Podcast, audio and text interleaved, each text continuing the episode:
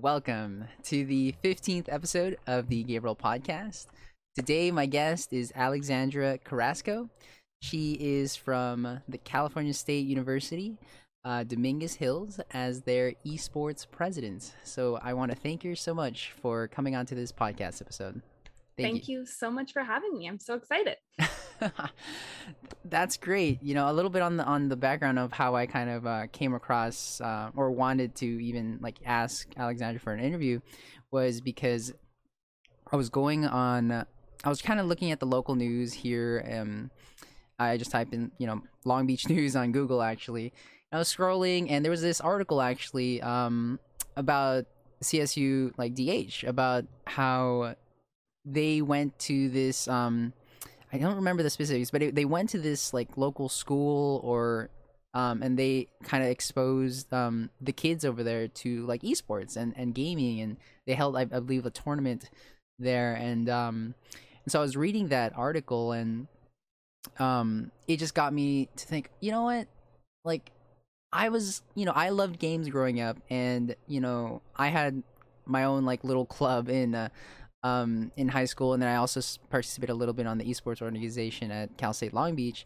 It's like, yeah, definitely, I want to hear kind of like the, the stories of the people that lead these, uh, you know, organizations because they have a lot of responsibility, um, and they kind of, um, you know, they just get to touch on um, a lot of people's lives, and they can kind of like push a mission forward that is like just gives more opportunity to other people to like have a community of like gamers and and and stuff like that. So I immediately tried to look tried to send Alexandra uh, an email about hey like I want to do this podcast episode uh, and I just really want to hear like kind of like how you got to where you are at and uh, and to hear her story. So that's kind of the origin story behind that. Yeah, awesome. Uh, well, I'm so glad you came across that mentorship article. Those mentorships are like the highlight of the year. Um, we just had one with Compton Unified Esports League, and mm. it was we played Valorant. It was very exciting. Um, I miss the kids that we mentored. they were just the absolute best. Um, they're so fun. They're so positive they're so good at communicating with each other and you know just it's just such a pleasure to be with them. Definitely. Um the mentorships. So has has csu dh had always been doing the esports organization always been doing that?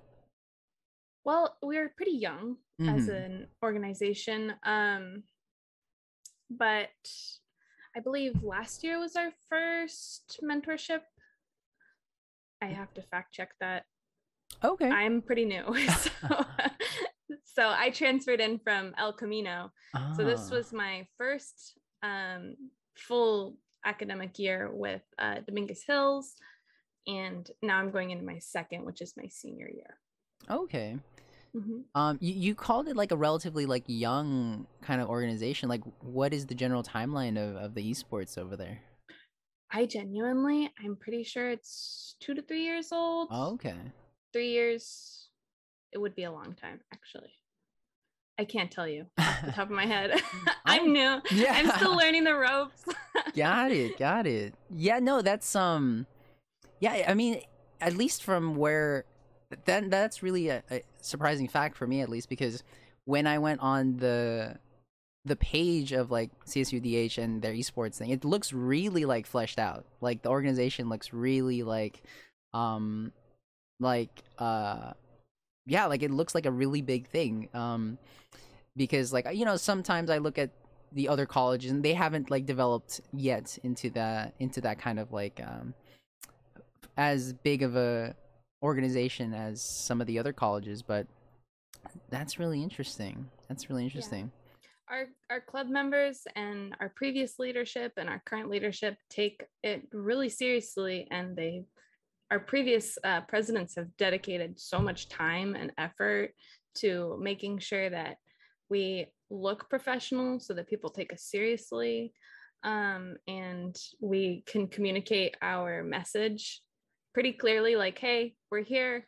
We're going to do the best we can um, we are a community and it's a it's a pretty big community. So it's it's really cool and i'm so blessed to be a part of it.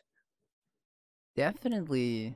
Really cool. So how were you um let me think.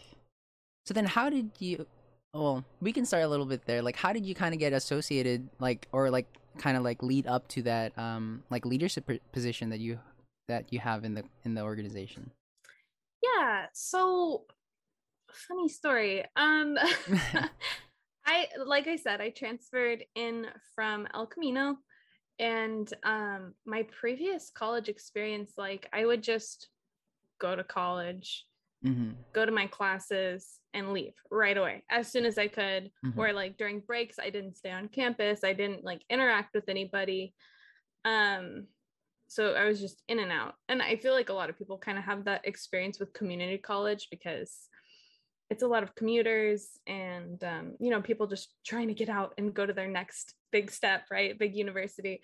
Um, so i was kind of one of those people and i ended up transferring to dominguez hills like i said trying to run through it chronologically in my head. Um, and because classes weren't in person, I was like, okay, that's it's crazy. Uh, I transferred in the middle of the pandemic, so that was mm-hmm. fun.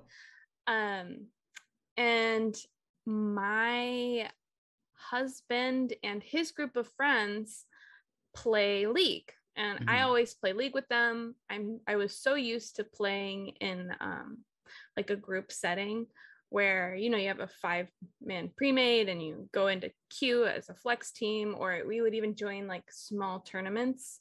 Uh, mm-hmm. uh, shout out to proof click he's the best. Um, so we would join these tournaments and um, just we would have like the best time ever. So eventually my husband plays AD carry and not anymore because the meta just totally shifted. And he was always like our big carry right? Like he was always the best ranked. He knew the most about the game and like i play support. And so it was just a whole lot of synergy happening. Um and he was like okay warzone came out. And he was he was like warzone! And that's still all he plays. Um so he quit League completely, uninstalled, done. Wow. It was like super toxic. I don't know if you remember, but like during the pandemic, it got so bad playing League. Um, wow. so he quit, and I was like, okay, well, I'm going into college, and I really enjoy playing in this team setting. I need to find something like that that I can do on my own time and you know dedicate my time to instead of relying on him and his friends to to make those teams for me, right? Yes. So I literally Googled, I Googled CSUDH esports, and guess what came up? CSUDH esports page. I was like, oh crap, that's cool. So, you know, I joined and I I think at the time a bunch of the original League of Legends team players were graduating. Mm-hmm. So they just had a bunch of vacancies. So I was like, okay, I'm going in. I'm gonna join this team. So I messaged the team captain. I was like, hey, I really want to play. Like I play support. I only play enchanters, but and I'm terrible, but please, I need to play. so um, I ended up playing support for the first semester that I was there, which was fall. Oh my gosh, 2020. I don't know. I'm terrible with time. mm-hmm. Um, and so I played with them and I had just the greatest time. I really enjoyed playing with everybody, practicing, spending my time on that. And then I, well, this amazing, incredible dude came. Um, he was diamond, like he was way above my rank. And I was like, okay, he's going to like pull this all together and we'll be really competitive and it'll be really cool. So I stepped down from the support role and I was like, okay, but I still want to be like really involved. I still want to, you know, attend practices, um, help them find tournaments. I want to like be there for VOD reviews and all of this stuff. So I was like, okay, I'm going to like help the team captain out and create a team manager role. Mm. So I went to the team captain of the League of Legends team and I said, hey, I like super want to still be involved. And I think we could really benefit from having someone who can like schedule, find tournaments, help us set up a B team. um, help with tryouts, you know, just general cheerleader scheduling, all of the, you know, behind the scenes stuff that hmm kind of happens with these teams. And he was like, okay, I think that's a great idea. I could use the help. I'm super busy. And so I became the League of Legends team manager. And um, after that, um, my next semester went by incredibly quickly. And then this summer, um, our previous president, who goes by 3DH, well, it's 3DH Izzy, but everybody calls him Dizzy. Um, he is he's so busy with school that he was he stepped down to vice president. He was like, "Hey, I think you should run for president." And so I did, and nobody else ran for president, so here I am. I see. That's a really fascinating story. The um the thing that really interests me is like your desire to um to kind of like you know take on that like or to create that manager um kind of role. Do do you think that um did you always have those natural tendencies for like because it you, it requires a certain type of person for that type of uh thing. You need to be like kind of i would feel like organized uh you know disciplined enough to to stay on schedule and and all this and and, and to coordinate a lot of things. Um did you always were you always strong in those aspects?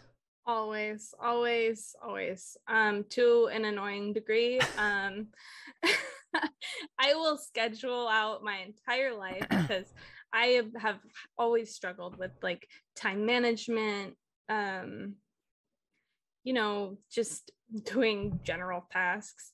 So i really like had to sit down with myself and learn how to schedule and now i'm like wow this is like an incredible tool. So i try to pass it on to as many people as i can. Um but i i have always enjoyed managing. It's just it comes really naturally to me. Um i worked in restaurants for a long time. I did a lot of training. I was a head hostess you know all of this stuff. And it kind of just gives you practice and the confidence especially in like a hospitality setting where things are like super fast paced and intense. It gives you the confidence to just go into these spaces and be like hey i see something that needs to be changed. Here's what i can do to fix it definitely.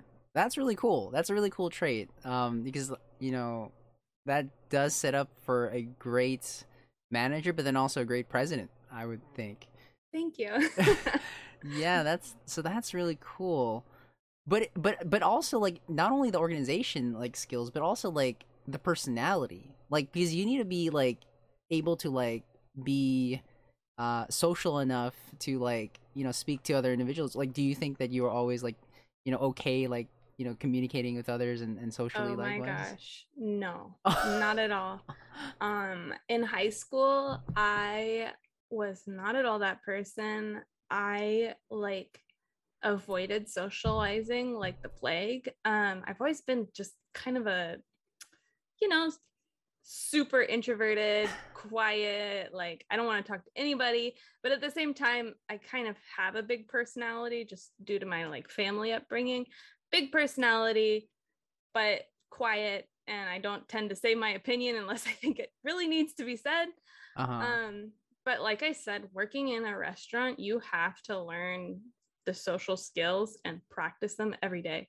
And i working in a restaurant in my opinion is one of the best things you can do if you are like shy or quiet or like you have trouble advocating for yourself because it will just you'll either get completely obliterated or you'll gain a lot of really really good people skills Yeah, I agree. Um, that is such a fascinating thing to you know to think about. Um, because you know I would have never you know thought that because of like the way that like you present yourself. Like it definitely it sounds like you know who you are right now, and um, it's like very much like you know this type of energy, like you know willing to share and like you know comfortable in front of the camera and you know to, to kind of sh- tell tell people about herself and so like you said like that restaurant experience definitely really looks like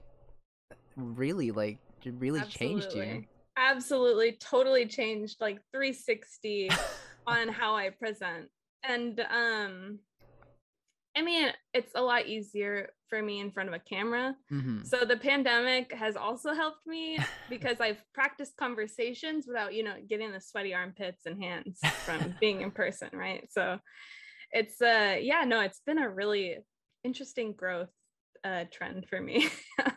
Right. And, and do you think you're better off for it? Are you happier with with how you've kind of changed? Absolutely. I think I'm probably in the minority when I say the pandemic was good for me mentally. Mhm. Um, I know that a lot of people have had just the worst time and it's been so heartbreaking. Um, for me personally, it's given me an amazing opportunity and pushing me out of my comfort zone and um, really just making me learn how to communicate and um, create a community virtually. Definitely. Yeah. Um definitely um at least, you know, I could relate a little bit on like for me like I, I also this is kind of funny because um you know, there's so many uh uh similarities at least with uh, that story that you, your story and then like at least my story. Like growing up as well, like I was the most like introverted like person ever, like shy, wouldn't raise my hand, like you know, like you know, always kind of just very reserved like personality. Um, but you know, I I think I mentioned it. I, I did have um, um my degree in dietetics, and so you know, I naturally kind of worked in the food service industry. Um, you know, I worked in like this first like my first job was in like this uh like poke shop restaurant style. Well, not restaurant style, more like you know server style serving, and then um and then for the last three years i worked in in hospital kitchens um Oh wow, In- that's different. yeah it's like hospital kitchens offices and, and ch- managing phone calls talking to patients all the time um and like you said like yeah y- i definitely grew um from that Yeah. experience um because you know you have to you talk with patients every day you talk to your coworkers you talk to you know your managers and nurses like you have to like you have to talk and it's not like you're talking for no reason like there's a purpose behind it like Absolutely. you know like you need to get a certain message out there because somebody needs it hmm Um, exactly. No, I think that's definitely a unique thing about the food service industry is um I think people really underestimate how much communication you need in the food service industry, um, as with any industry, but the food service is especially um, intense just because you have to be so quick about it. I Mhm. mean, it's insane. I don't know what else to say about it. yeah yeah definitely during the meal rushes and having it having to get the details right and there be consequences if you don't have the details right. Um you know it's it puts the pressure on but i mean it's uh it just reminds you a little bit of like there's like a reason behind it you know despite all the stress that's generated from it you know like there's um you know there's uh you know, there are people to serve like there are like i don't know there's yeah there's a reason but my, for me it's like the patients like they need like you know their food and, and stuff like that so. Definitely that was part of the growth thing and uh uh i got a lot more comfortable with talking and uh you know i another thing i did was just like i just would just like post random things on my story like on my instagram story i would just like just post and don't care too much about the quality just to kind of disperse that fear you know Mhm. about like judgments you know I haven't like gotten that far yet. I'm not a like random story poster, but I'm getting there. I'm getting there. yeah it's it's definitely um it's definitely freeing because i remembered like how i would be very um terrified to post uh, anything or like I ju- still am. yeah yeah um but you know the more i did it i got more comfortable and so that kind of led on to the podcast a little bit you know just um just being comfortable putting your putting myself out there and just like being like less so about what other people think, but more so about like what I think and and the purpose behind like what I'm trying to do. Yeah, that is so so so neat. I podcasts I listen to them all day every day like nearly 24 7 Oh, um i'm a big fan of podcasts um no i think it's such a, a cool platform and um yeah I, how how did you get started doing all of this Yeah, so I should say. I mean, yeah, partially. I, I think I mentioned in our earlier conversation in the morning um, that you know I was like, it, I think okay, so I started this at the end of 2020. Mhm. Um, December 2020 is when I actually I think I released my first episode, but I had been thinking about it for months. Um, because I noticed that like I really the type of interaction that I really liked was like the one-on-one interaction. Um like because I felt like there you get somewhere deeper um like I, I just flow better I feel like in those types of situations. In a group setting like there's just so many like um factors in play that it's kind of hard to really take in everything and so I have to Mhm. only like play a part. Um but you know, in the one-on-one setting I feel I feel I could be more like like genuine and like and so I can like fully immerse myself in like the conversation. yeah that's so cool Yeah. that's really neat i'm jealous now i want a podcast no, definitely. The, the- cool thing is like you don't need a lot, you know, to do it. You just need a camera, a mic, and uh just hit record um and kind of thing. Um it, you know, I wanted this to be like a low barrier uh project because, you know, like like for me like I struggle with like getting projects done just because like I have a part of myself that is like very procrastinating, very yeah. uh very uh yeah, so I try to put it so that the activities there's a higher chance of me uh accomplishing the activity. definitely yeah i totally get that um is this a pandemic project Um, let me think. I thought it worked very well in the pandemic because of the fact I well, initially I was like, "Oh yeah, like um I was like, "Oh yeah, like it'd be nice because like, you know, everyone is at home, so how do you connect with people when everyone's at home?" Then I was like, "Well, I could do this." you know, like yeah you know you you know you can still like see face to face and you know a little bit and and and speak in real time um and have conversations and i think the conversations are really the you know the foundation uh, the thing that um is the more important part behind behind it um and uh yeah and it also played that like it also helped i realized later that everyone became more uh, comfortable with using Zoom, hmm Yeah. and like I feel like gamers just had like an absolute upper hand in this whole whole situation. Like they've been, you know, using Ventrilo, TeamSpeak, Discord for years. Exactly. Yeah. Like I thought well for me like that's why I felt like well me personally living I was just like the pandemic didn't change my lifestyle as dramatically as some other people just because like I was a person to naturally stay home and like on my computer. So I was like you know that's not too bad and and yeah it just helped that everyone you know grabbed a camera because they needed it for their I Zoom know. meetings and I bet.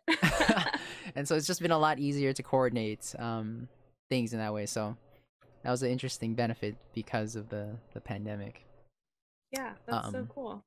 Yeah. Um, and so like behind the idea behind it was just that you know it was funny because it was it started with my coworkers. Um, whenever we were working, I would just really like um listen to them and like listen to their story and most of the time like they would come out of it with like some sort of like it's like a positive experience for some reason.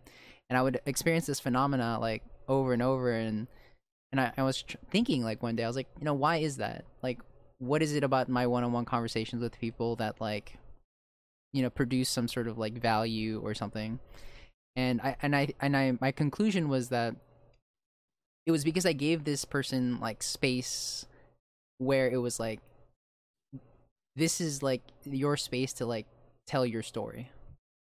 Um and I think there's like value in that where it's like because we're so busy in our lives mm-hmm. um that we don't stop and kind of like tell our story. And i think or that even think about it. I think a lot of people just don't even think like oh i just don't even have a story. I'm just here.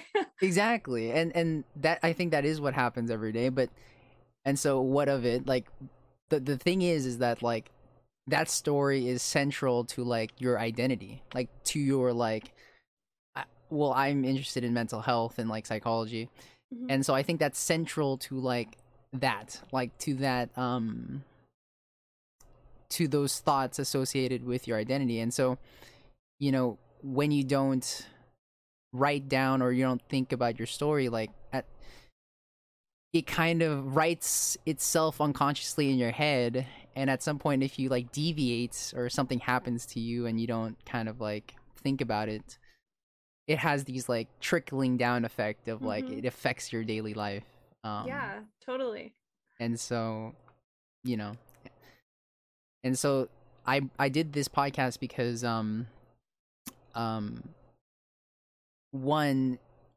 I I like to recollect their story kind of like from when they were a kid to like how they are now and kind of uh collecting those pieces of their past selves to kind of string them together and then like you know make a story. Um that's so cool. Yeah. Yeah. No i totally get it. Um hilariously I just did something very similar um just by chance. This is like the weirdest just lineup of coincidences. Um I was invited to speak for um the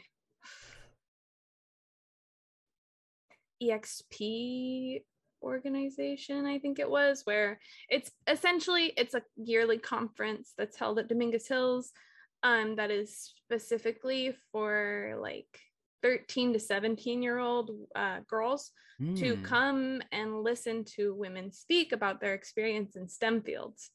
So I had the opportunity because I'm part of the Esports Association and also a woman, which is kind of a rare thing. Um, I had the opportunity to actually put that story together and share it with these other girls and um, it was a really impactful experience because i never had to sit down and like chronologically go through my entire like gaming history and explain it to somebody. Yes. so it's that's just so funny that all of this worked out. Definitely. I'm sorry about that. Oh no worries. Um yeah. Do you mind like maybe kind of going through that a little bit? Um uh maybe this how how did you go about telling that story? How did that kind of sound like? Yeah, well, I still have it. I have the Word document saved. so I have it. Mm-hmm. Um I just like so I remembered my first video game experience and my parents I don't want to call them hippies, but they were kind of hippies. Um like I didn't we didn't have cable we didn't like watch tv i didn't have any gaming consoles as a kid right? Mm-hmm. well as a kid until i was in my like you know 10 i was 10 when i got my first my very first console. And um so i just sat down and i was like okay. So i remember this moment so vividly in my head because my grandma who uh, she lives in oklahoma. So she she was far far away she came to visit us and babysit me while my parents went on a trip. And she was telling me about it was when the Wii came out.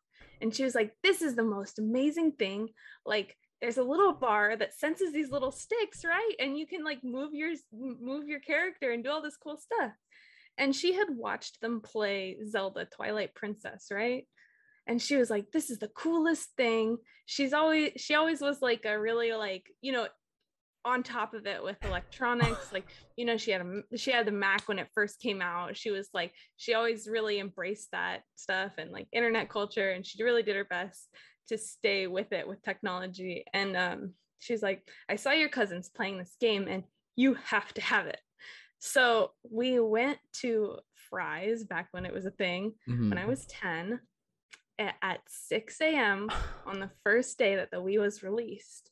And we stood in a big line for like three hours wow. and we got a Wii. and it was the best thing ever. So I played Zelda, Legend of Zelda Twilight Princess. Um, and she would sit behind me and just watch me and figure out all this stuff, right? And it was all so new. Like I didn't know how to like use the controller and all of this stuff. So that was really the beginning.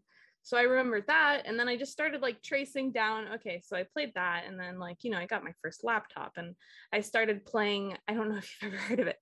I started playing um Cabal online, which is like a super old school MMO, right? Hmm.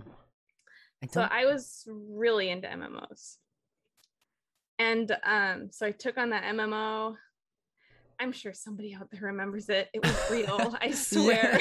Yeah. yes. And then I got like a, a Trojan uh, virus on my computer and it stopped running. oh my goodness. And so that was just tragedy. And I got a Linux, like just the dinkiest. It was like the tiniest laptop ever. So I could only play play browser games. So then I got like an Adventure Quest Worlds account, which is like this old. school Oh, yes, I remember browser that. that was like an RPG game. it was. It was. it's still around. Um, I log in sometimes and just check on my character. Like, oh yeah. Um, so it just took off from there, basically. Spent a lot of time on the computer. Interesting. Wait, so I need to go to this grandma topic. I mean, how she really? I this is re- that is the hippiest, like not hip, well, not even hippie, but like the most hip grandma I've ever heard. I know. I know. No, she she was so cool. Um she she loved she didn't really understand too much about computers or like, you know, technology in general. She had a Mhm. flip phone until she died. Um and but she loved loved loved hanging out with her grandchildren and watching them play Mm. games. And my cousins like they had a GameCube and all of that stuff and you know they were super into Smash and and um like they they would program their own little video games and stuff like that and she Oh, just wow. loved watching them play video games because it was the most mind-blowing thing to her so she wanted to make sure i also had th- that experience so she was my first like real introduction and reason why i got so into gaming Were you when you when the prospect of having to stand outside of Fry's in 6 a.m. in the morning when you were that old? Like, what were your thoughts? Were you e- excited? hyped out of my mind dude I think i i didn't sleep at all. Grandma was like, she's like, okay, I'm here for like a week, and we're gonna get you this thing. And I was like, oh my god, it's happening. so I was like so hyped, and we stood in line, and I just couldn't believe we actually managed to get one. that is a fascinating origin story. Um, Yeah. yeah, and you, I, I forget. You said you didn't have much prior experience with like gaming before then. Was that? No, I think the only other game I ever played was Wind Waker at one of my friend's house because her brother had an Xbox. Mm. So we would play Wind Waker on her brother's Xbox, and then he would kick us out of his room. so, so what were your thoughts on video games back? Because if you didn't have much experience, but you were excited about it, so was it just kind of like the allure of video games, kind of like watching other people play? I mean, played Neopets, right? Like I Mm. had experience with video games. I feel like everybody who played Neopets is Mm. into gaming now. Um, like I would play Neopets. I had like a, oh gosh, did I Club Penguin is that old? I had a Club Penguin for a super long time. Mhm. Like my first family PC, we um, I played Club Penguin on. Like, it was just coolest thing ever. I would just spend hours on Club Penguin. Um, but like my computer time was really limited, so I Mm. wasn't really like allowed to just you know spend a bunch of time on the computer and do whatever. So. Yeah, no, it's probably for the best at the end of it all, but when I was younger, I certainly wasn't happy about it. Right. I mean, I, Yeah, I did not like those restrictions as well. So interesting, interesting. So that's a little bit on how you got into video games and interesting. So then hmm. So then how did your progression with video games, I guess in high school, is that a little bit more of where you played more games? Yeah, uh, uh, absolutely. Um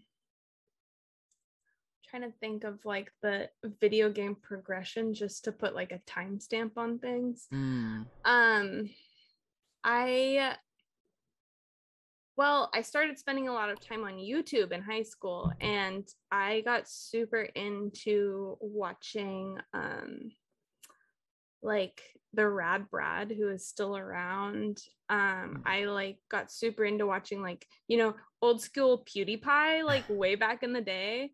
Mhm. Um and so I was like, I have to get a console, like a like an actual console, like not the Wii. The Wii's just Nintendo stuff. I so I saved up my money. I like raked the lawn. I did all kinds of stuff, Ah. extra stuff to save up and buy a PS2 um a year and a half after the PS3 came out. Mm.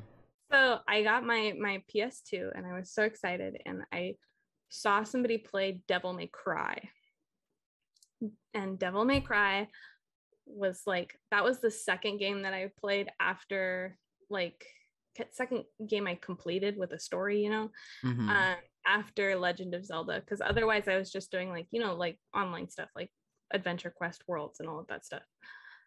Um so I got that console I think I was in 7th grade Mhm.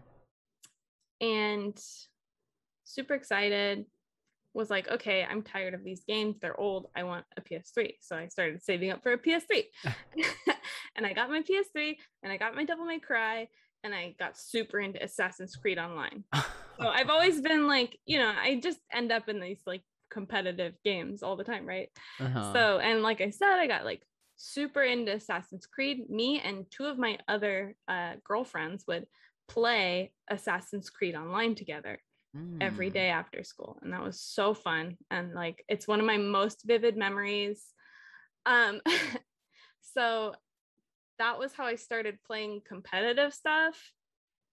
But my first like real super uh like insanely obsessive video game experience was with Guild Wars 2.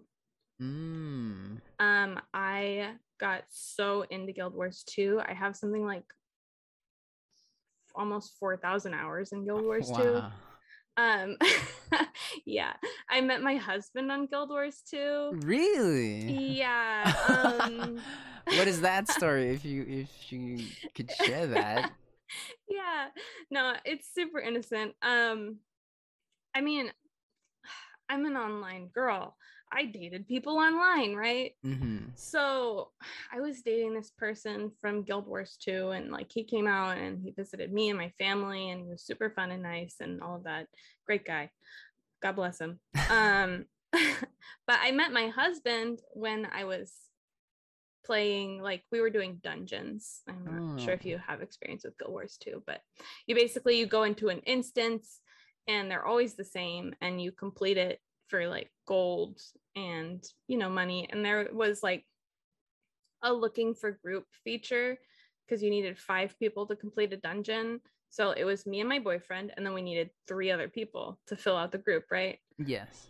and so we entered twilight arbor which is like this like it's like a flower dungeon. And so like we all started chatting. I don't remember exactly what started it. So we got you know and then we realized oh like he's actually good at playing the game. Like we can invite him like add him and play other games with him or Mhm. play like you know different dungeons with him because he actually knows what he's doing because i was like super serious in this game. Um and so he and i became super close like we had a lot of shows that we liked in common um and we would just play all the time because neither of us had jobs or any responsibilities so that's how we met and then i broke up with this dude god bless him and um i think it was like a year later i ended up dating charlie who's my husband now He is from Venezuela. Mm. So I like to call him my mail order bride. um, so he and he came to visit. I paid for his ticket, doing what I always did, doing like a bunch of extra chores. and um, so he came to visit us and stayed with us for like two weeks. And, you know, we were really, really hit it off. hmm And um, yeah, he came to visit twice more. And we were just like, okay, I think this is it. This is the one. Like, I can't imagine not being with you. And then we got married. That is an awesome story. yeah, definitely. That is so cool. You guys met through, you know, through the game that you know you loved because you, Exactly. uh, and you found the person you loved. Yeah. And then he introduced me to League, and that's like a whole other stage of my life. I see. Yeah, I played. I mean, I played League for uh, uh eight plus years. It was a oh, lot. wow. You have me beat. Yeah, I, that was my main game. Um, because me and my friend, that was the only thing that me and my friends Mhm. played. Do you Oh. still play League? No, I, no, actually. Yeah. Um, I don't blame you. it's been a while. I- It's been. I think. I think I stopped somewhere in uh, in college. Near my my my end of my college. So it's been a it's been a while. Mhm. Um, yeah, but I mean, we had good times. We had good times that game. That's good. No, yeah. I've I've only played for like six years. Hmm. So longer than some, shorter than others. Okay. Certainly not an OG. Hmm. Yeah, but it's still definitely a long time. There's definitely something about the game that kind of keeps Yeah, its it's players like- in there. It's like a bad addictive drug. it's not good for you. Yeah. Yeah, definitely was not conducive to no. a lot of my academics, but it's crazy because I'm always shocked with other games. Nobody's toxic. Like not nobody's toxic like League players. It's just crazy. yeah. Yeah, that was CS:GO. yeah, some of those yeah, competitive games um yeah, people really just uh really care. Just care a lot. That's a good way to put it. Fascinating.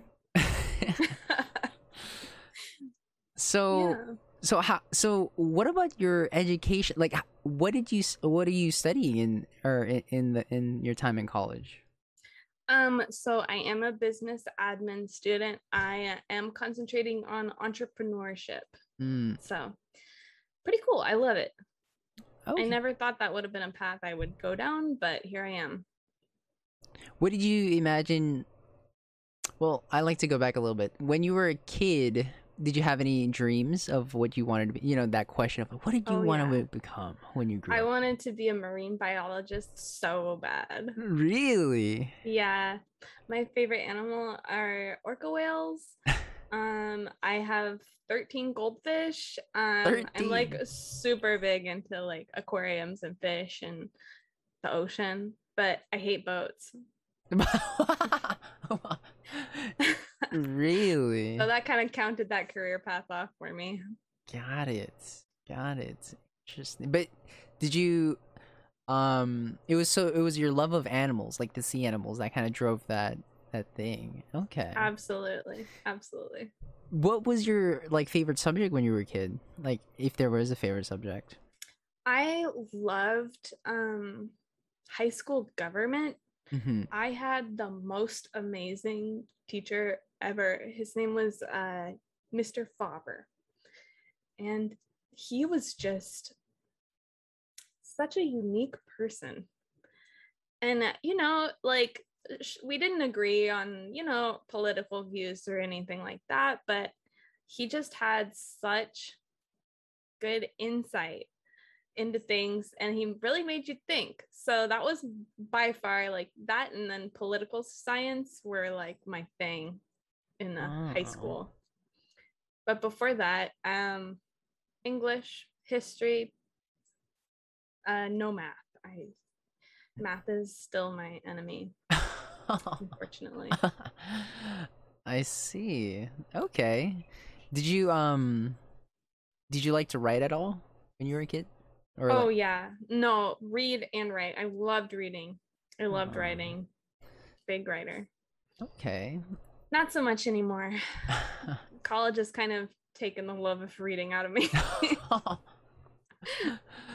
I see. Okay. And then how did the um so how did the business thing come about when you were making your choice of like what to pursue? Well, I was kind of one of those kids like I wanted to do so many things mm. that I couldn't pick anything. And that's why I was in college for so long. I'm still in college. I've been mm-hmm. in college for 6 years. Um 6? Yeah, it has to be. Mm-hmm. Yeah. And I just like, I just wanted to take as many classes as I could. And I'm so fortunate that I had the ability to. Um, going to community college really made it affordable and reasonable for me to spend so long in college. Um, and I just took everything that I thought would interest me. Like I took anthropology, I took all the political science classes I could, and then I ended up deciding on business just simply because I couldn't choose. And I knew that if I did business, I could eventually like figure it out and do something with that. Right. That's yeah, I mean that's very common. I mean for me as well, like I entered college with like undeclared for 2 years. right? Um and then I just, you know, I just so happened to, you know, fall into dietetics, which I still think is, you know, I mean, no, I love so science. Yeah, and, and I mean, I still definitely um want to like pursue to a certain degree, but also, mm-hmm. um, you know, I have this whole thing with psychology now, so I'm trying to merge. Yeah. psychology is a tough one to like pass up. Yeah, that one it's so interesting. Definitely, definitely, but yeah, that's that's really cool. Um, but then this entrepreneurship thing, was there something that was driving that interest? Or was that just kind of part of the business thing?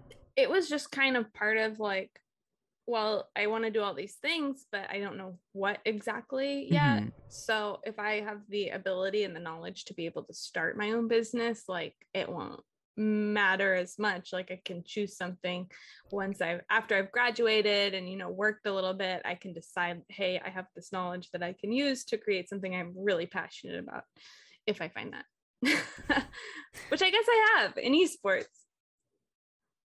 Yes, that is interesting. So, how? Hmm. Let me think. So now that you've been exposed to the esports scene, um, how how has that changed your um your future outlook? I, because you were experimenting with all these different um, subjects and wondering if they were fitting for you. And so, how does esports fit? Do you think um in into your future? Do you think maybe?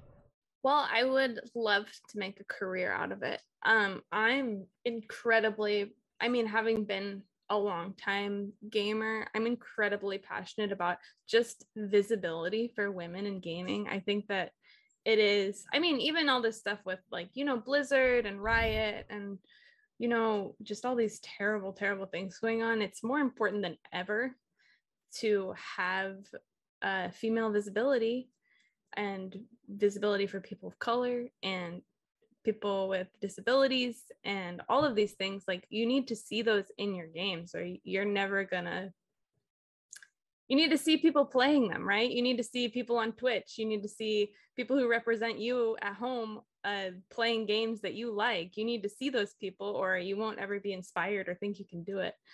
So that's kind of been my reason for getting into esports. And I found in the short time that academics and collegiate esports is really like such a great avenue for, you know, your non-traditional gamer. I don't know how else to put it. um for them to get that visibility and support because colleges are generally speaking so supportive of um, you know, representing women and um, people with disabilities and people of color more so than, you know, a big company who already has a culture uh, that doesn't represent that. I'm not sure how to put that gently, but I tried. right. Definitely. Okay. Hmm. Fascinating. Fascinating. Yeah, yeah, I like that. You know, like trying to build um like, you know, a community that is like uh and also yeah, creating this creating opportunities for people that um might otherwise never have considered it. Yeah. No, definitely. And I it happened with me, right? Like I was like, oh, you know, like I'm a girl, like no girls can get careers in gaming or esports because well, there's nobody in there, right? Mm-hmm. you don't see anybody. So, um yeah, it's been an interesting turnaround and now I've realized it's something that I can change. So, I will do my best. Very nice. Um you mentioned your work um you write a lot about you said like your what, what maybe if you can expand a little bit on on what you do at in that um other yeah work. yeah um so essentially we i work for esports supply who um they work with like colleges um architecture firms cities um, etc., to help them bring esports facilities and esports culture and community um, together in their um, cities, colleges, or you know wherever they're building a facility, right? So a lot of what I do is I go in and I try to find the existing communities. Mm. So it's really interesting. And one thing that I found is if there's a Smash Club, you're set. That's all you need. yeah, that that's really fascinating. Um, yeah, no, I love it. I love it. It's a great, it's. You're kind of like the scout. Well, they actually use me as like a knowledge resource, right? Hmm. Because who else is better than someone who's in it? Right. Definitely. That's yeah. that's really fascinating. It's uh, really cool. It's uh, they they're so brilliant there. It's mind blowing. Yeah, so that company's aim is to kind of like hmm, I should say like yeah, I guess expand the reach of esports, is that Yeah. Yeah, yeah. definitely. Yeah. That's fascinating. Yeah, cuz I, I, was t- uh, in my previous guest um um with the South Dakota State University like esports president, you know, we were talking a little bit on like how esports is a very it's very like local community mm-hmm. like base. Like within the universities they have their own like community and there are and how she was mentioning how it was actually really tough sometimes to kind of uh interact with the other universities because everyone's at like a different place yeah or like a different like place in their phase of esports. Like some people are yeah. a lot more established versus mm-hmm. like some people that are a lot smaller. And it's always via like Discord, at least from their side. Always. Um and so they said like, you know, sometimes it kind of gets like I don't know, like um not as streamlined as they as as they had hoped. Absolutely. And that's kind of why circling back, uh, I created that team manager role because I think a lot of something that esports and just don't get offended gamers gamers in general is that they just want to be incredibly good at their game right they just want to sit down and play their game and succeed at that right so you have to find a way to manage gamers and it's a whole thing. And I'm sure many other esports presidents have found this to be the case. There's people who are really, really passionate about organizing and leadership and creating an esports space for people. And then there's people who want to compete in esports. And there's some overlap, of course. There's people who want to do both. Um, but it's hard to wrangle gamers. I won't lie, it is incredibly hard. Um, and one of the best ways to like build a community right is to do stuff in person well league of legends players don't want to meet in person like i mean it's real it's a real thing um Yeah. and so it makes it an interesting battle for schools especially if there's no you know advisor support because you need that kind of authority figure to be like hey can you be here at this time and represent us so that we can get this done right Yeah. so that's definitely a struggle that esports will continue to have in colleges because i mean the boomers just don't get it a lot of the time and that's it's just it's really hard yeah. yeah Yeah, that's an interesting problem to to have. Um definitely because uh yeah, like trying to um spread or expand the the scene does require that social aspect Yeah. to it, but I guess that's the one weakness that gamers do have or uh yeah, I guess that, absolutely yeah. well and i think that's why there's been so much growth during the pandemic for esports is because like you can't host things in person. So you have to find a way to do them online. Yeah. and gamers will show up to online events but maybe not to the in-person one. So i think that's been a huge reason why there's been such an explosion.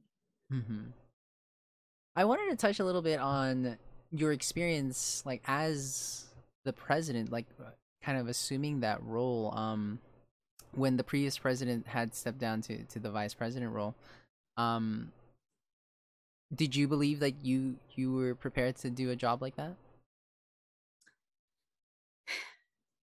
well first of all i didn't really know what it entailed right Mhm. like you know they're like oh we want you to be president of the association but you don't really know what that means Mhm. and it's different for every organization um we're lucky in that we have a lot of structure and we have a lot of people who are willing to show up and do the work. Um so i feel like my role right now is to be an advocate for the esports association and you know show my face and make sure that people know that students are passionate about this. Um there's some administrative stuff that i have to do which you know comes with the territory but mostly i found the most sorry i'm like fidgeting but i can't help myself That's okay. most of the stuff that I do is um, just try to advocate and communicate with the people in the association to make sure that they're getting what they need to ensure their teams succeed, right? hmm Um, or advocating their problems for them to um, our amazing leader, Ruben, and um, just making sure that they're able to play the games that they're passionate about, have a team for those games, and um, that they have a community to come to. Okay. So And- it's a lot of like chatting and like, you know, one on ones and supportive. It's a, like a supportive role, right? Because these students are doing the awesome things, and I'm here to like encourage them and make sure they're able to do them. Okay. And and it I mean it sounds like you it's been a uh rather uh, positive experience. Um it's been like a things have been going smoothly. yeah no and i we're so blessed our esports organization is so, so full of just so many cool people who are like you know they're they're all kind and they're all Mhm. really open and that makes it just 10 times more easy than it could be you know it's Yeah. it's just i'm so blessed Yeah, no, that's super cool. It sounds like uh, you came into like a really like um, well supported like organization, and with your personality and and the skills that you had, it seems like a great fit. You know, to to be that ma- managing and Thank supportive you. role. i appreciate that yeah, I mean that's that's from what I'm I'm getting at here. Um, so that's super cool. yeah no cool. i i love it i love i love all the people in it i think they're great um they're gonna have to meet me in person sometime right. Um interesting, interesting. So hmm. Entrepreneurship. Hmm. Okay, so moving on to the to the future a little bit. Um. Um. I, I like to ask the okay wait before the future thing. um, I like to ask this question um because it's related to like your story, but I like to see kind of how people kind of uh think about this like um and it's the question of like how are you the hero like in your story Be- because I think every hero, I mean, I'm sorry, every story, we always have these characters, and every character we kind of designate certain things, and in our story, we're, you know, the main characters, and and so we live our life kind of like that. So how would how are you the hero in your story? Hmm. I know it's a big question. That's a big question. um, you like to surprise people with that one, don't um no i i think that i'm the main character in my story because and i'm the hero because i had to learn to like find my passion and like it's so hard right? Like you have to you have to look for it. And you actually like it just doesn't come to you. You have to try really hard. There's a lot of failures. there's a lot of failures and a lot of things you try and you're like oh i kind of hate this. So um that's been my my hero arc is just you know actually taking the time to ask myself like hey what what do you actually care about so and just being able to force myself to follow that path, which also is difficult. hmm so I guess that's how I'm the, the hero of my story. Yeah, that's great. Um, yeah, you you seem like you have a lot of interests, and um, too many.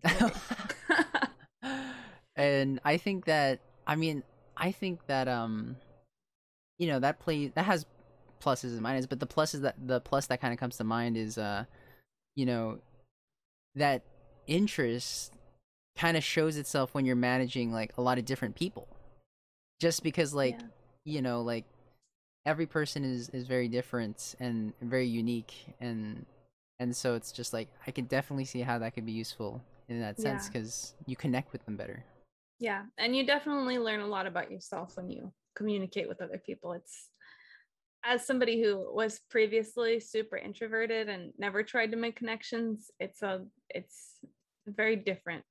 And you have to learn a lot about yourself before you can successfully communicate with others. So Yeah, it's been a learning curve for sure.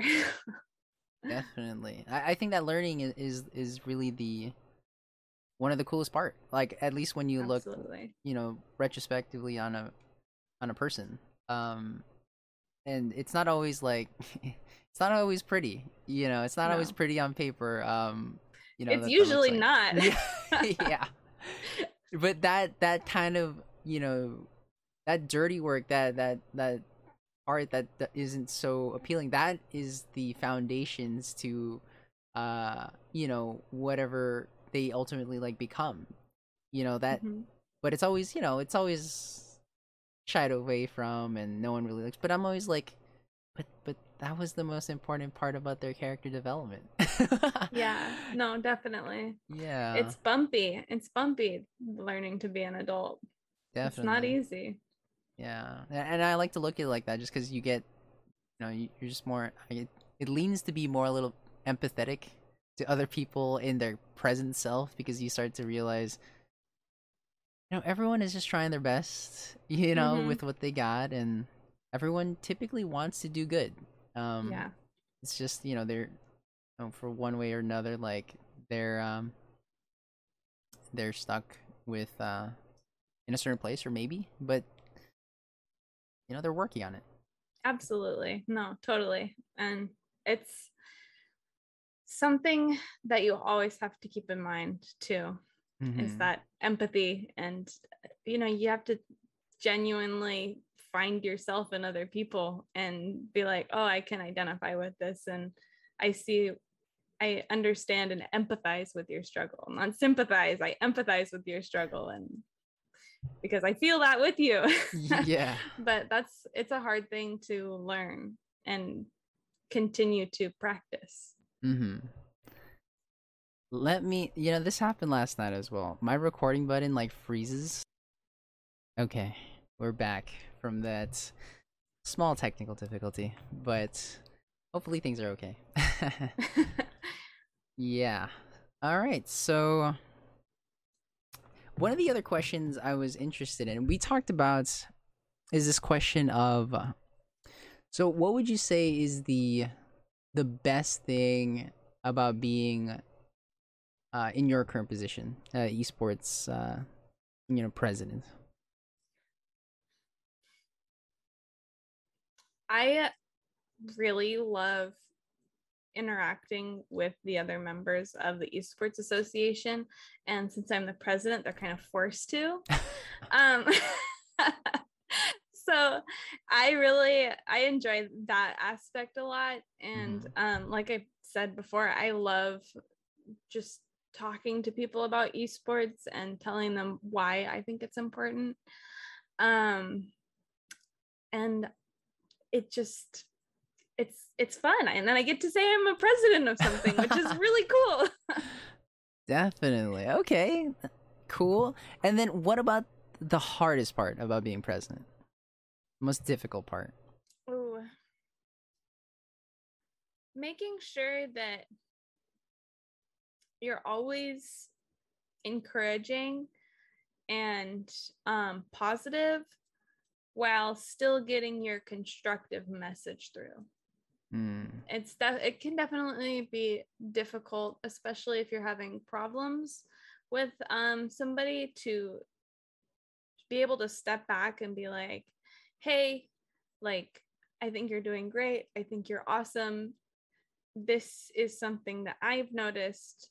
Like how do you think we can re- resolve this issue right? Mhm. but it's it's more than that because every situation is really different. You can't just use a template. So taking every situation and dealing with it and trying to stay empathetic and positive and encouraging can be difficult sometimes and i'm fortunate to not have experienced um, anything negative really at all but um, it's definitely something i've thought a lot about and it's important that you always are able to convey your meaning, right? Mhm. Like you can't misstep and say something inappropriate. You always have to, you know, think about what you're saying and how you're representing and all of that stuff, right?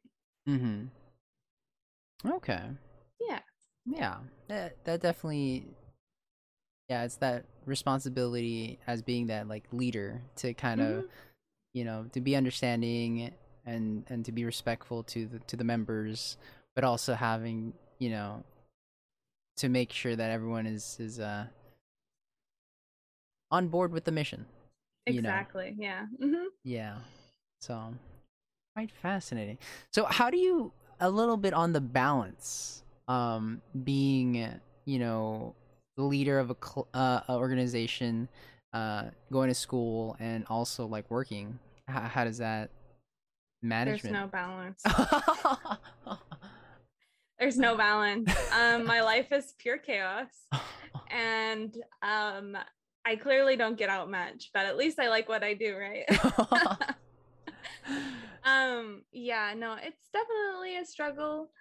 Um especially because i'm also a gamer and like i really want to play my games right? Like, Yeah. that's like the reason i got into all of this. So i've definitely had to find time for games as opposed to find time for other things between games right? Hmm um and you know it's hard to get like focused uninterrupted time where i can work or study or you know do stuff for the association.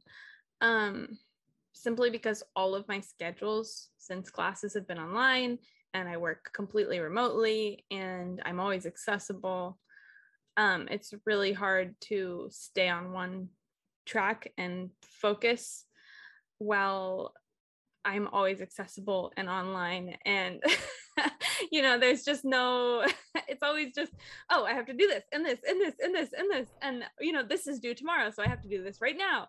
And um it's it's definitely tough to balance it along with a gaming addiction so I don't do a lot on weekends.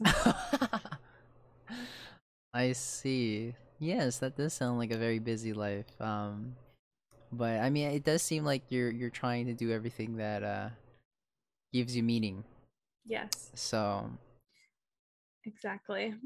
Yes, and I'm fortunate. I'm so fortunate to be able to mm-hmm. um do something that both pays my bills and has meaning for me. Most definitely. Yeah. yeah, that's a great that's great. Uh, I guess a better problem to have, a good problem to have. Certainly, one of the better ones I can think of. yes. Um, a little bit. I I was looking at your uh, at some of your profiles, and there was a mention on mechanical keyboards. Yes. What is the story behind mechanical keyboards? That's my other hobby. um well, when the pandemic started, like I've always dabbled in mechanical keyboards. Like I'm a big, well, I was a big Reddit user, and um, they have a subreddit for mechanical keyboards. Like back in the day, there's this forum. It's still around and it's really active called Geekhack. That's for mechanical keyboards, and I've spent a fair amount of time on there. I've always found it I mean, technology and gaming runs so close together, right? Mm-hmm. Um, so I've always, you know, the desk aesthetic. And then once you get your first mechanical keyboard, it's like the best feeling in the world. So I got super hyper fixated on that. And I started just like, I built like 20 keyboards in the span wow. of, of like six months or so. Um, so I really did a deep dive and then I was like, well, okay, so I got all the equipment because I built my own, right? Mm-hmm. And I was like, and I know all this stuff. Why don't I try to like sell other people keyboards, right? Like just build keyboards because, you know, everybody wants a really good quality product. Yeah. Um, but with mechanical keyboards, it's kind of hard because not a lot of people know how to solder not a lot of people know anything about switches or like case types or you know all the components that go into a mechanical keyboard. Uh-huh. and so it's really not beginner friendly. So i thought to myself how can i format this in a way that like my mom's friends would be able to to get it right? Like they'd be able to be like oh yeah i like this and i need a custom keyboard um because my mom's a writer so a lot of her friends spend a lot of time on keyboards yes. and they really care about both the aesthetic and the feel of the keyboard and the portability and all of this. So then i was like okay well this would be a fun practice project for my entrepreneurial degree right? So i ended up starting up a little tiny business. I haven't sold many but you know it's I made some money off of it, which is cool. Yeah. Um, and I get to do what I like with mechanical keyboards, which is build them, and I don't have to front the cost, right?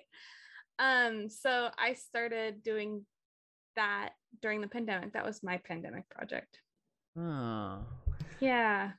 So what what it what does building a mechanical keyboard entail? Like, do you just get it in actually like parts? So unfortunately it's incredibly complicated right?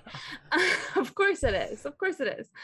Um basically mechanical keyboards are very strange. It's almost like a it's like a hype hobby right? Like you know you see hype beasts about sneakers or like you know supreme gear or whatever. Mm-hmm. um but mechanical keyboards are very much in line with hype culture right? So there's usually they run in um limited number or limited day group buys where you know a bunch of people collectively say i'm going to purchase this this interests me um I like this kit. And they normally come in kits, which includes the case, which is the outside.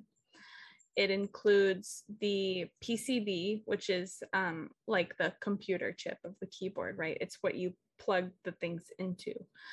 Um, and it's what activates the switch, right? Mm-hmm. And then there's a plate, which is like a, it holds the switches in place.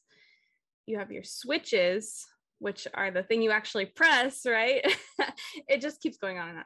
Um, and uh, stabilizers, which I don't know if you've ever like looked inside a keyboard, but they had on your spacebar, it's a really long key, right? Mm-hmm. And if you've ever bought a pre-built mechanical keyboard, it has this thing called stabilizers, which are two little fake switches that attach to this key to keep it from like, you know, popping off or teeter-tottering. Because Mm. I have some actually. Good thing I am crazy. So like that this is not going to hold up a spacebar, right? uh-huh. By itself. It's not going to keep it from like the spacebar goes like like a seesaw. So those are what the stabilizers do is they stabilize that really long keycap. Got it. And so you enter these group buys of these kits and they're hard to get and it's time consuming to get them Mhm. and they're incredibly expensive because like you know it's somebody's piece of art like they really cared about this um so as opposed to having someone come in and and you know as a new person to the hobby come in Mhm. and do that i kind of do that back end part and i build it for them and i kind of like take an inventory of what i think is going to be cool Mm. in six months when the keyboard comes out or like is actually released because there's a they collect the money in order to pay the manufacturer to manufacture the keyboard Mm. So there's usually like a waiting period after you've paid up front Mhm. of like you know three to eight months Wow. of waiting to get this keyboard so i kind of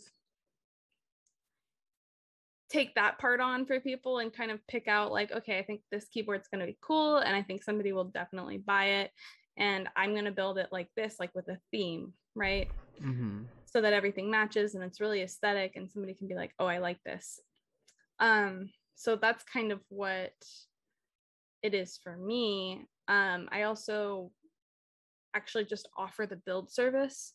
So you can buy you know all the pieces that go together and send them to me and i will solder it for you. I will lube this like you know you can open it's so complicated. I will open up the switches and lube them individually, um, Wow. and then solder it all together and put it together and ship it back to you. So that's kind of the other other part of it that I do.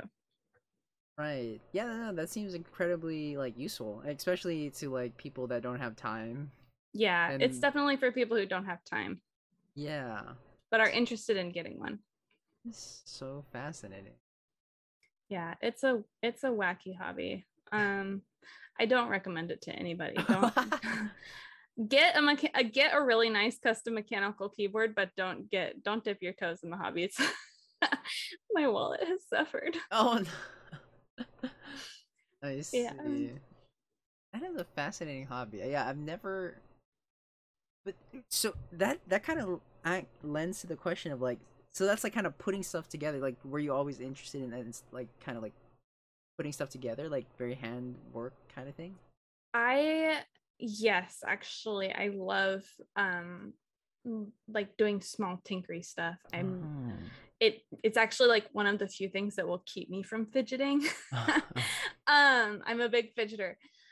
And um yeah, I I love soldering. Like it's like the most therapeutic, relaxing thing ever. You see like melty metal, and it's like, wow, that's so cool. so I really enjoyed that aspect of it. And um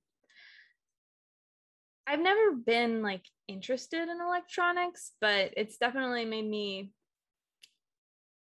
interested in like technology and how it all works and you know it's soldering's just fun i just like to solder yeah we'll put it like that Got you. In my limited soldering experience in uh some I think in some I don't even remember. What it might have been in my high school physics class. I think we do some uh, some very basic soldering um, stuff. I, I I agree. Seeing molten metal is a quite satisfying thing It to is. see. It really is. So fun. um, when you were learning how to do that, did you like like? I remember when I, when I first started like soldering, like I was so afraid to get burned by that by the by that thing. Um, and I think I don't know. I think I'm pretty sure I somehow burned myself. Like, yeah. sure. Um, yeah, but you've gotten like really good at it, like soldering. I'm I wouldn't say I'm like super good, but I'm definitely better than like your average Joe. Um, I've had a lot of practice and oh, it's a learning curve. it's a learning curve. You have to learn exactly how much solder you actually want to use and like get the heat just right to get the little like pearl.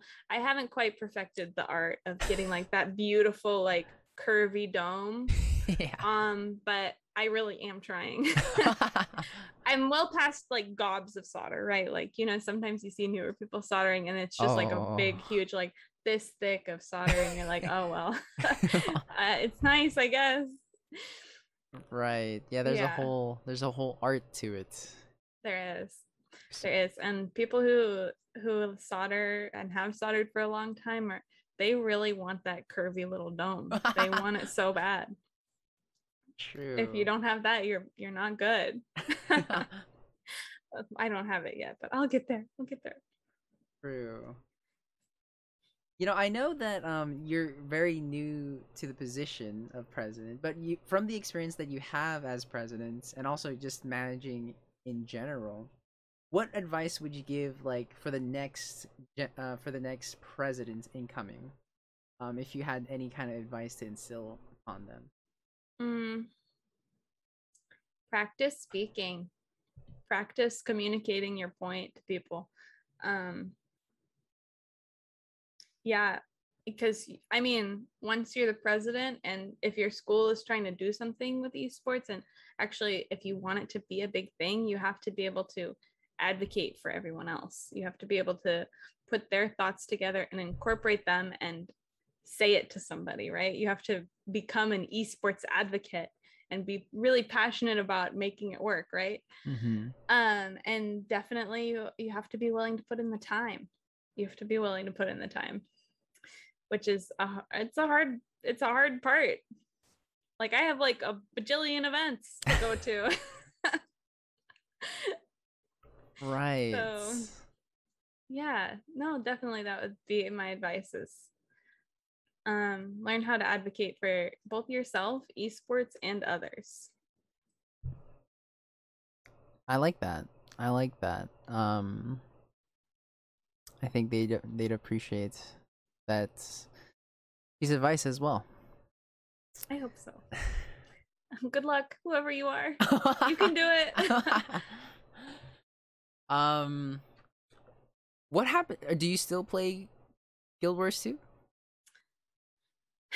Honestly, the game kind of died. Mm. It's still like, you know, it has really dedicated people, but I don't play it too much. No. Um, there's an expansion coming out, which I will play, but I probably won't. I don't have the time, first of all, to sink into it that I did in high school. Um, and second of all, like I put so much time in that game that I'm kind of put out with it. and uh, don't get me wrong, it's a great game, but it's definitely um on the older side. Mm. You can you can feel it's it's um well the passion just kind of fell out of it, right? Like Mhm. the developers had a really hard time and um it didn't put out as much content as it could have used. So she's she's tired. Oh, got it. yeah. Are you um have you been keeping up with any of the recent MMO um kind of hyped up ones coming up soon? Somewhat. I know New World is supposed to come out soon, but honestly, I am way into like competitive games now, like Mm. esports, Overwatch, Valorant, that I don't know how I would fit it into my schedule. Got it. MMOs are so time consuming. it's so sad. I love them, but oh my gosh, if I have to read another 12 page guide, I'm going to scream. yeah, no, they are uh, they are definitely a time sink. Um yes. It's fascinating. So so your main game is League of Legends? I kind of flex between League and Overwatch right now. Um I also I started streaming and it kind of makes it you know cuz I was like okay, I'm playing these games anyway. I might as well just turn on the camera and stream for a little while. really? Um so I stream now on occasion. I used to have like a set schedule and I would show up all the time, but I'm kind of like I'm like fucking busy. Excuse, yeah. excuse me. I'm so sorry. no. It was Um very appropriate. so I don't show up on my stream as much as I should. Um but yeah, it's a, it's just time. I mostly play I would say now I mostly play League because my friends have gotten back into it. Hmm, okay. And you guys like have a full five and, and kind of just hop in there? It's mostly me and one of my other friends who Mm. I actually met working at a restaurant and we became really good friends and we play league together. So all my other friends quit. Oh, I know, it's so sad. I see. Yeah. Yeah, no, definitely. That's one of the things that kind of sucks about games, you know. People kind of Move on. Yeah. Yeah. At different paces too, which is the most annoying part. Like Um I can't wait until my husband's tired of Warzone and we can try something else.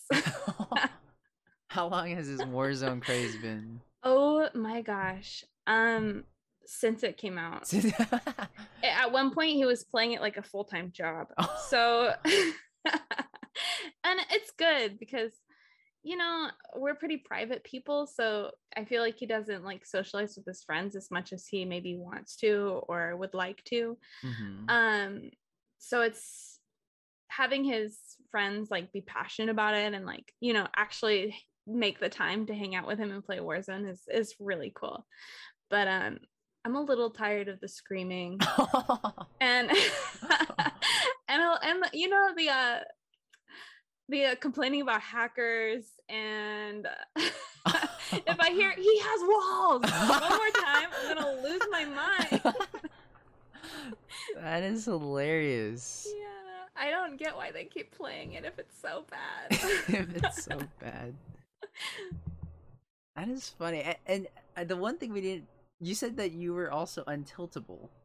yes that's my superpower i tell everybody that uh, do, do you have any hypotheses on on why that that is the case? I think I have the right mix of apathy and competitive drive, right? Like, I want to be competitive, but I also understand that it's more about wanting to be with my friends and like hang out than it is about like, you know, me being like super good. So I feel like that kind of like mindset where it's community, not competition, really helps me out. um but I don't know. I'm just I'm one of those people I really don't get frustrated often. Hmm. Um yeah, just Hearthstone. That was like the worst experience of my life. what was it um, about Hearthstone? Well, I think it was that meta in particular. So I don't know how long if you or if you watch Twitch, but um I used to be like a big Reynad fan, like Um, Tempo Storm. Yeah.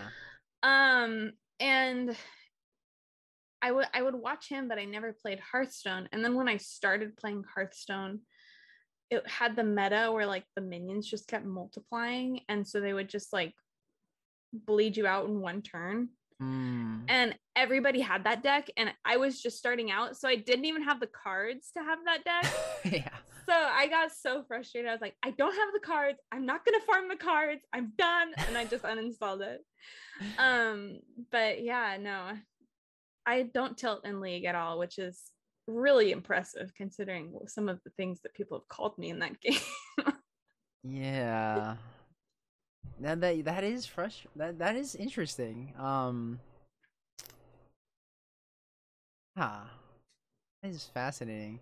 Do you ever um you know when you were talking about like maybe reasons as to why you might uh be untiltable, the whole community versus competition? Have you ever like thought about like telling your husband about that concept? no. He's a competitive gamer. it's about the competition. I don't know if you've ever there's this really really interesting resource um called the Quantic Foundry where um they they categorize like gamers based on both the games they play and what they value in games like what makes mm. games interesting to them. And that really like opened my eyes like oh like i'm there's other people like me who just like you know have a really like communal approach versus where some people really value that competition.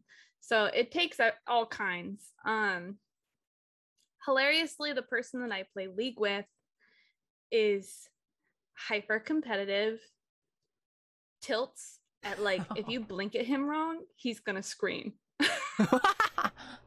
so um somehow we we play solo queue and are just fine because I'm untiltable. So I'm always saying like dumb positive stuff. And he's like, he's tilting off the face of the earth for no reason. So it's an interesting dynamic. And um, I think that that gamer types are like really a thing. You know, mm. and that's why people oh, there goes my camera again. and that's really why people um have different tastes in games. Mm. Um yeah, I I feel like I just I'm an MMO player who happened into esports, right? Like I just mm. fell into this kind of.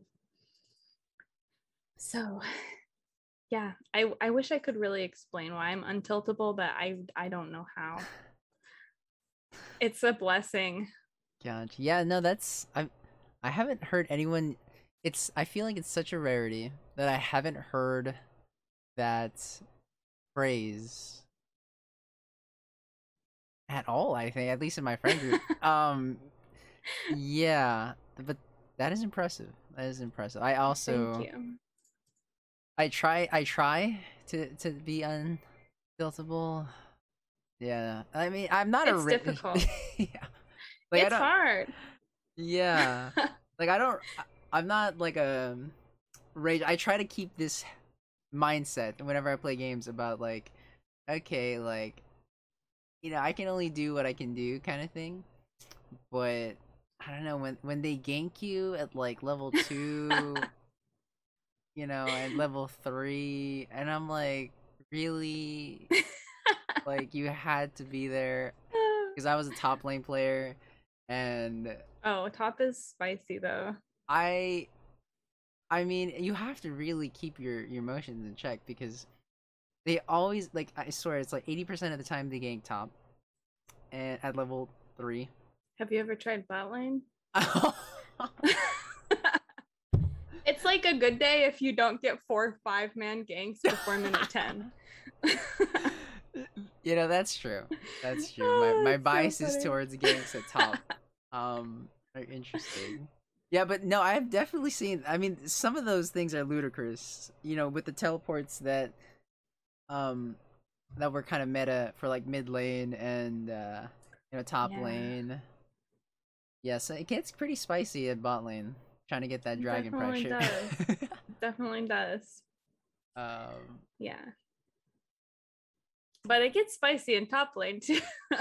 yeah, you know, they always tell me you just have to do your your role and not die and help the team, but I'm like It's like telling people, "Oh, you just click their heads. It's not that easy, dude. yeah. I'm like, you play top lane. You tell me tell me how you feel. oh, that's so funny. Do you so what do you play now? you know what do I play now? If anything. I you know in terms of video games, very very little actually. Yeah. Um like I recently bought I, it was a Steam summer sale like a while back and I, I picked up one game. I think it was like it was a rather old game. I think it was called Hades. It was just like one of those Hmm. um Not old, but very good. yeah. It's, like one the of those the roguelike by Supergiant, right? Yeah, I believe Nice. so. Yeah, I, I liked some roguelites. Um, um, and that was really fun for a while, uh, playing that. Um, It's a good one. yeah, but other than that, yeah, I don't really play like League too much anymore. Not really shooters. Hmm Yeah, I, I try to be. Um, I, I I I actually hated reading growing up. Uh huh. Um, I don't know why. Maybe it was my associations with school. Like I just didn't like reading. But recently, I've been trying to read more. That's my my hobby Wow, lately. go you! oh my gosh. yeah, trying to read more psychology, and because every time I I dive into psychology and reading that stuff, it's just like you just learn so much. You, you- learn so much about the world around you, and it just gives you like a better frame to kind of perceive things every day. Absolutely. Yeah, A- and so it's a, like it's some of those things. It really illuminates some of those moments in your life where you're just so confused and like you just don't understand how this could be, but you read this thing and then it provides a possible you know theory or hypothesis on like just the general behaviors of human beings and hmm it just it makes sense And- Definitely. yeah and it's just always like what what but um yeah. No, I psychology books and you know online resources are so so so they're life changing. mhm, Life changing. definitely definitely yeah Yeah, I should read more. Uh, well you mentioned like you you read you read a lot I- you know read a lot. so much reading. I'm not looking forward to it. yeah Uh, it's gonna be a lot of reading. I'll survive. Definitely. That's interesting. Yeah, I, I mean, this is my my dream ish with the whole entrepreneurship thing. The way that I was gonna connect dietetic psychology and entrepreneurship kind of vibes was to like start my own like business once I am like that dietitian and also like maybe a psychologist. Um, Mhm. which are very well the dietitian thing is is more natural since i'm almost done because i had a degree already but the psychologist thing is a lot more ambitious let's say um Mhm. um but yeah like you know somehow and then also um integrating that with the gaming community i i think that's where my ties are because i grew up a gamer and like Mhm. I know that like, and Dr. K has showed the other psychiatrist that's on Twitch has showed that like mental health is like very much a prevalent problem in the gaming community, and I just feel like It's the Doritos, man. They're bad for you. Don't eat the Doritos. It's not worth it. Yeah. So I just thought like combining food and psychology, like mental health, and like in the gaming community, I feel like there has to be some sort of like there has to be some sort of market in there. Oh no, yeah, totally. Yeah. Um, uh, yeah, absolutely, because there's a lot of overlap between mental health and diet. I mean, there's so much overlap there. Both food can make you feel bad or feel good, or it really affects your psychology, what you're putting in your body. Um, yeah, no, you definitely sh- should look into that. That's a really cool idea. I'm surprised nobody's done it. You better hurry. right. I I thought that was an interesting niche to explore because yeah, to my knowledge that I don't know yeah, like there's no definitely well one I don't even think there's not many dietitians, nutrition experts specifically Yeah. in the gaming scene, but also most definitely not a dietitian and a psychologist. yeah. No, Um, so that would be an interesting section to kind of explore. it would be. Well, have you thought about like applying at an esports organization as like a dietitian for like professional team or anything like that? That thought has never crossed my mind, but now that I think about it, they always tell us in diet in, when you're studying for dietetics, it's that the cool thing about dietetics is that there's an opportunity wherever there is food involved. Oh, yeah. and most mm-hmm. definitely like i mean you have dietitians in like actual like you know traditional sports but then even in esports i know that like certain organizations have like chefs like pers- personal chefs that kind of take on that role Mm-hmm. but most And then they have to learn nutrition. yeah yeah but i definitely think that there's a place for like um there's a place for like um you know a nutrition expert on on like how the body like how food affects your body and like how to kind of go about it. Just because like there's a lot of like misinformation out there on just i think this is kind of like similar a little hitting on like what kind of ruben talked about earlier about like the the stigmatization of like of gaming at least mm-hmm. the prior stigma um and getting that kind of misinformation out of there and replacing it with like the more the you know the truth of who gamers are yeah. kind of similar to like what I want to spread with like food. There's a lot of misinformation there about like d- diets and like how food affects you, and dietetics is very much like a science, evidence based like practice.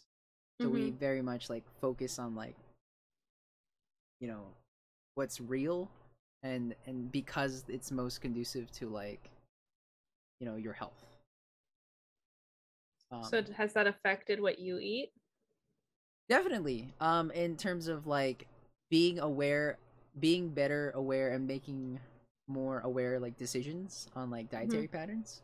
Because my parents like never like my parents are from the Philippines. Um, and in the Philippines, there's like no nutrition education, pretty much. Um, only from like what your culture eats, from what your parents eat um and you know that's a lot of traditional filipino foods are typically very fatty very meat heavy very um and stuff like that um which in the long term you just want to you know with the education that i have it's it's a lot about like the bigger picture Mm-hmm. which is like it's not that certain foods are bad it's about like it's about like being aware of their effects and knowing how much your body can take if you have a certain like goal in mind in the future Mm-hmm. it, and it's always just about moderation it's about like um you know making those decisions like knowing this food like if you eat this like if you eat mcdonald's every single day for every meal there will like there is a long-term consequence Serious consequence. yeah like it's not like you you cannot you have to be aware that like what this food will do to your body over time Mm-hmm. and that that and knowing that like you can make the decisions um better decisions for yourself basically Absolutely. that gives you that opportunity versus the opposite where it's like you don't know what this hamburger is going to do to you you only eat it just because it's the only thing available Mm-hmm. because of like you know what you know but but then you don't know what's going to happen to you like 20 years down the line and then you're like oh my god like what happened Yeah. and you only find out through your doctor when you're in the you know in the hospital then i'm like oh it was because of your diet like well, that's 20 years like of like habits that that happen Just like, accumulated. exactly and, and Yeah. and part of my message is just to kind of like you know let people be aware of of give people the the information that they need to make informed decisions about Mhm. long-term effects of their life kind of thing Yeah. absolutely no and that's something that gamers could definitely benefit from it's definitely a um nutrition is not a priority or even considered really mm. unless you're in professional play right and right. that's where i think there's a lot of um, value in like collegiate esports is it can help provide that structure education and you know a health advisement that maybe you wouldn't get from your friends you know like from just gaming uh, solo or you know trying to make it pro by yourself. It provides a lot of support for student gamers who you know they need it. Right. Yeah like you said earlier like they're focused on just being the best at their craft um and so they have they put kind of everything else aside and so when they come into these institutions who care about them and their long-term health because uh, they want their players to be you know supported um most definitely it's gonna help them uh help them in their craft um because it's gonna provide them the longevity uh absolutely to stay in that into in that sport you eat a lot of vegetables I eat more vegetables than I did before. I, as a kid, I absolutely hated vegetables. I uh. I hated vegetables. It, they and it was like um yeah.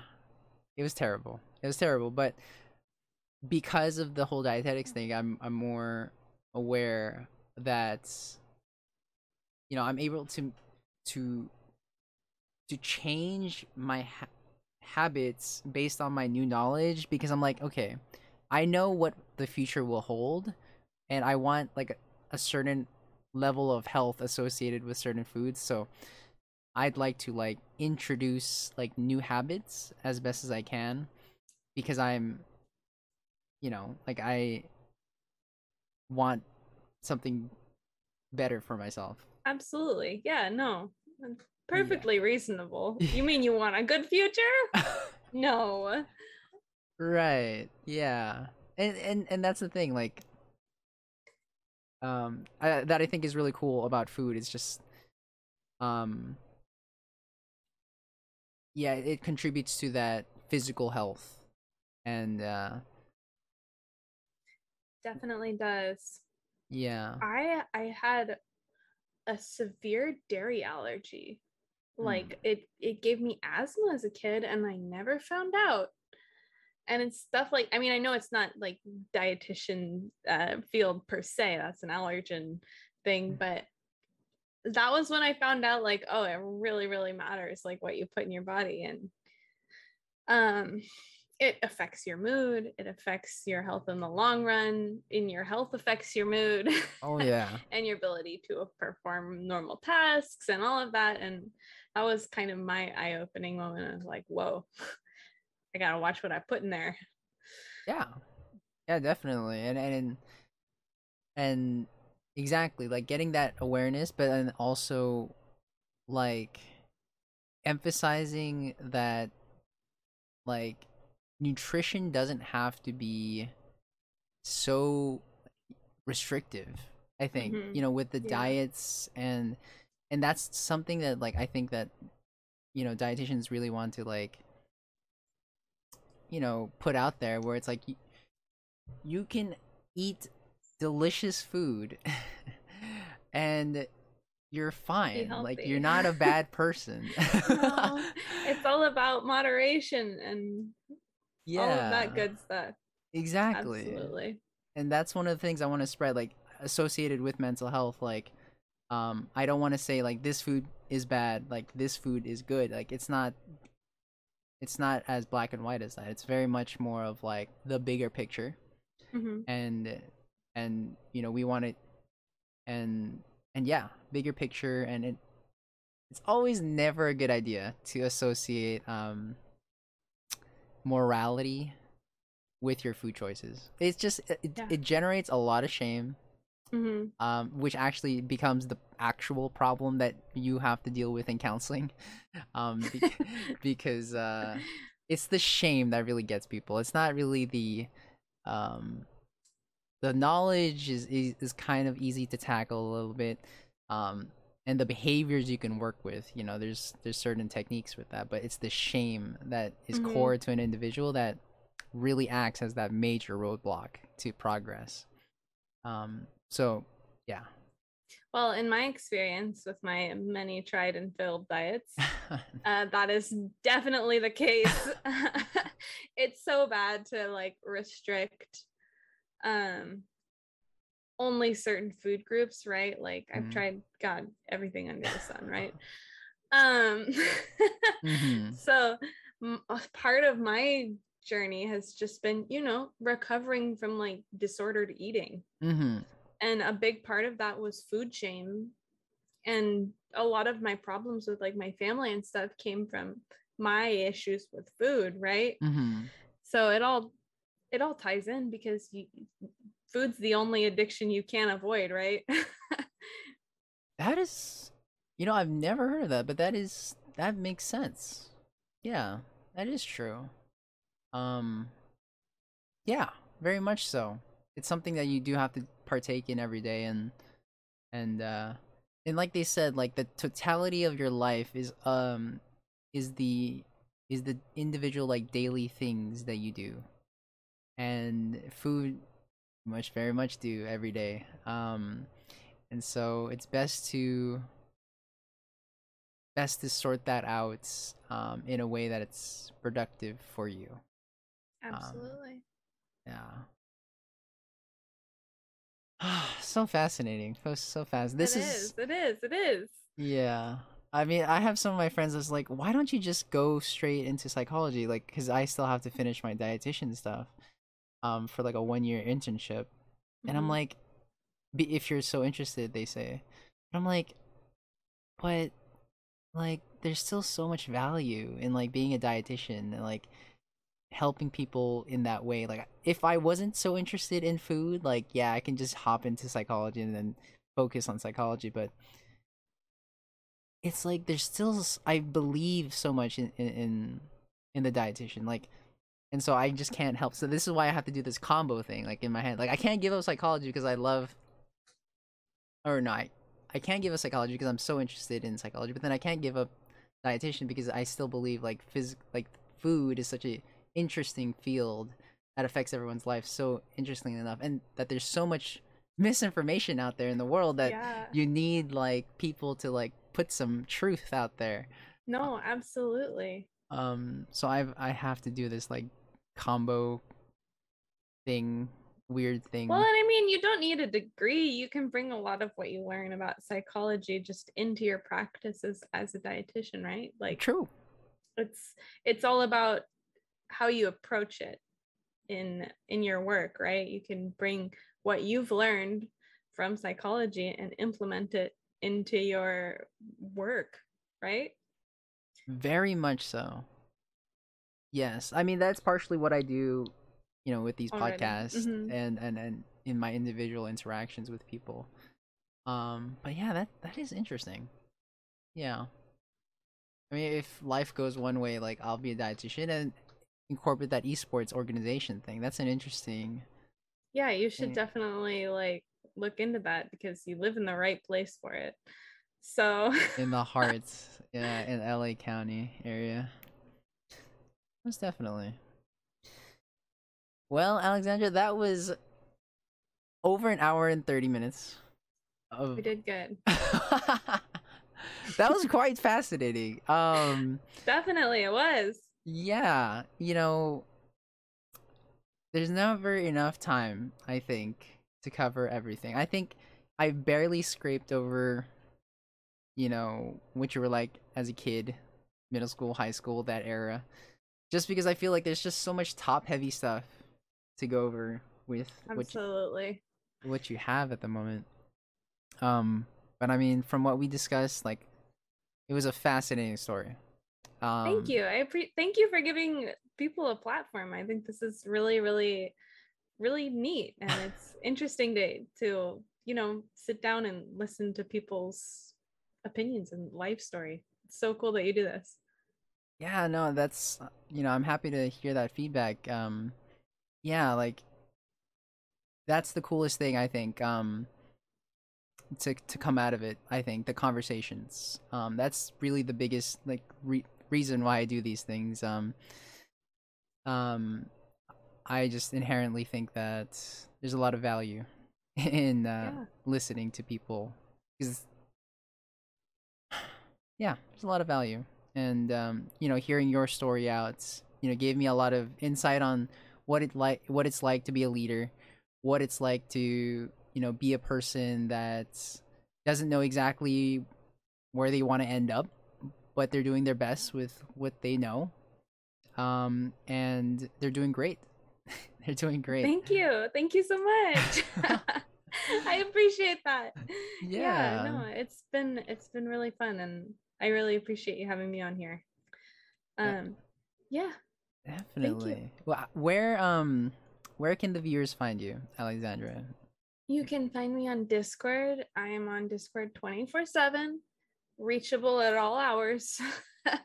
um my Discord is Torito with a zero instead of an O at the end. Hashtag 2239. Or you can find me on LinkedIn as Alexandra Warren Carrasco, as well as Instagram, which would be AWC Keyboards or Keebs. It's AWC Keebs, K E E B S. Hmm. There you go, you guys. Definitely go check out Alexandra on all, all her um you know socials. Um, very. I had an amazing time, you know, talking to her today. Um, very much. I always say that I always want a follow up episode to kind of track, you know, where you're at in life and kind of see like how you've progressed a little bit. Um, I always ask, you know, sometime in the future, I don't know when. I haven't done a single follow up, but um, I somewhere in the future, I definitely um want to see like how how how you've been doing, um, you know, this stuff that you've been you know working on, and kind of see like how did it ex- did it happen like how you expected it to happen. Yeah, Um, I'd, I would be so happy to be on here for a follow up. It'd be really fun. most definitely i will most definitely be looking forward to that um and i hope that everything you do as presidents um works out and you help a bunch of people and you're going to be a Thank great you. asset to the to the organization I hope so too. I really, I'm doing my best, man. One day at a time. exactly then that's how you do it one day at a time Exactly. all right so well that will wrap up the 15th episode of the Gabriel podcast with Alexandra Carrasco, uh, the CSU uh, Dominguez Hills esports president. Um, I hope you guys enjoyed our conversation today, and hope you guys have a great have a great rest of your day. Bye.